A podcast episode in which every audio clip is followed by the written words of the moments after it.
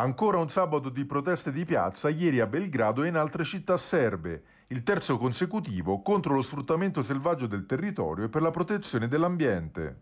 Rispetto alle settimane precedenti, il numero dei manifestanti è stato più contenuto, probabilmente anche grazie alle concessioni fatte nei giorni scorsi dal governo, che ha fatto un passo indietro su due dei provvedimenti più contestati dagli ambientalisti.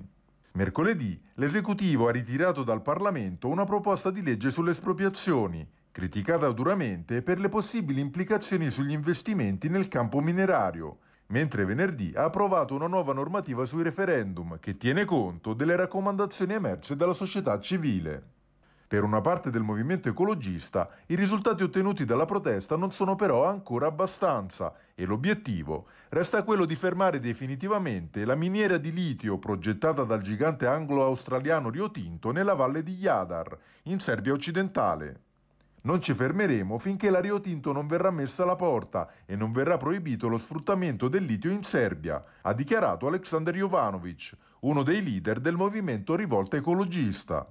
Ecco perché nuove manifestazioni hanno attraversato le strade di Niš, Subotica, Kragujevac, Užice, ma soprattutto della capitale Belgrado, dove l'autostrada che attraversa la città è stata bloccata per circa un'ora.